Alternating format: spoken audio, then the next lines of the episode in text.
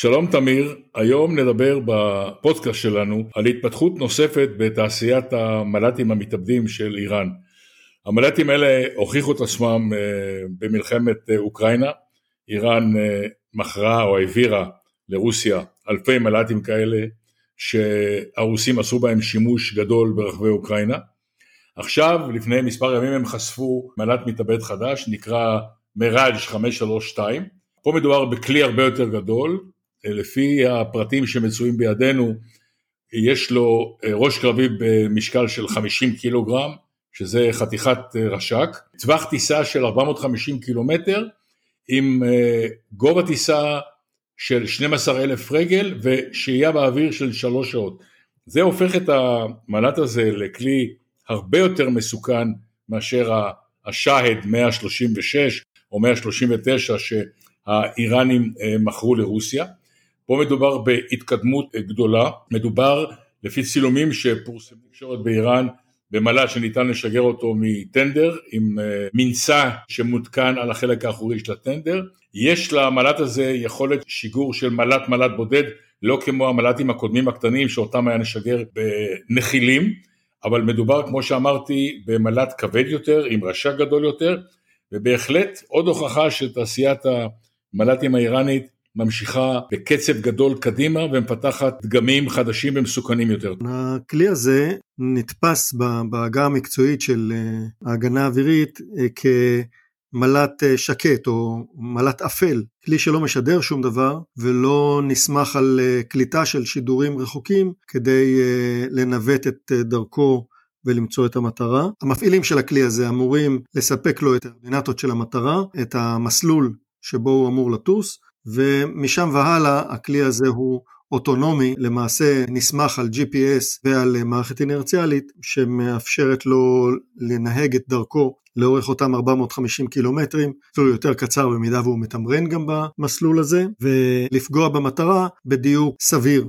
אם מציידים את הכלי הזה בראש ביות כלשהו, זה יכול להיות מצלמת אה, וידאו או מצלמה טרמית, הוא יכול אה, לנהג את עצמו אל המטרה בדיוק הרבה יותר גבוה. את זה עדיין לא ראינו בכלי שהציגו האיראנים. על הכלי הזה אמנם יש אנטנה קטנה, אבל אה, רוב הסיכויים שהאנטנה הזאת נועדה לספק נתונים ושליטה מיד אחרי ההמראה, ולא לנהג אותו במלוא אורך המסלול שלו. דבר נוסף שהכלי הזה מיועד לו הוא ככל הנראה כאמצעי לחימה לכוחות מיוחדים או כוחות גרילה, אה, לאו דווקא הכוחות הסדורים כפי שראינו עם הדגמים הקודמים שהיו משוגרים מתוך אה, כוורת שיושבת על משאית. הכלי הזה יושב על אה, משגר מאולתר שנמצא כפי שאמרת על טנדר, נותנים גז עם הטנדר, נוסעים אותו במהירות שהיא מהירות ההמראה של המל"ט והמל"ט פשוט נוסק. דרך פשוטה מאוד שאפשר לממש את הכלי הזה מכל משטח ישר, מכל חתיכת כביש קטנה שהטנדר יכול לנסוע עליו. מצד שני, לא מדובר פה על תקיפה של עשרות כלים כמו שראינו עם השיידים, פה מדובר על תקיפה של כלי אחד, אבל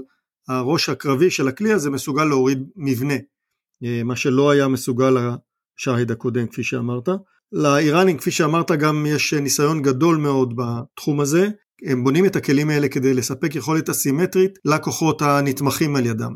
ראינו את זה בתימן עם החות'ים, וראינו את האספקות המתמשכות לארגונים שהם אה, תומכים בהם בסוריה, אותן אספקות שחיל האוויר אה, לפי מקורות זרים תוקף אה, השכם והערב בסוריה, חלקם של האספקות האלה הולכות לחיזבאללה, אבל ככל הנראה מרביתן הולכות ארגונים שנתמכים על ידי איראן בסוריה. גם בעיראק יש הרבה מאוד יחידות שסמוכות על שולחנם של האיראנים שמצוידות בכלים האלה. עדיין לא ראינו מל"טים תוקפים כאלה או מל"טים מתאבדים ברצועת עזה, אבל לא מן הנמנע שכלי כזה שהוא קטן ממדים יוכל לעבור דרך המנהרות או דרך אה, כל אה, אמצעי העברה אחר לחמאס בעזה או לג'יהאד האיסלאמי ולצוץ לנו גם משם.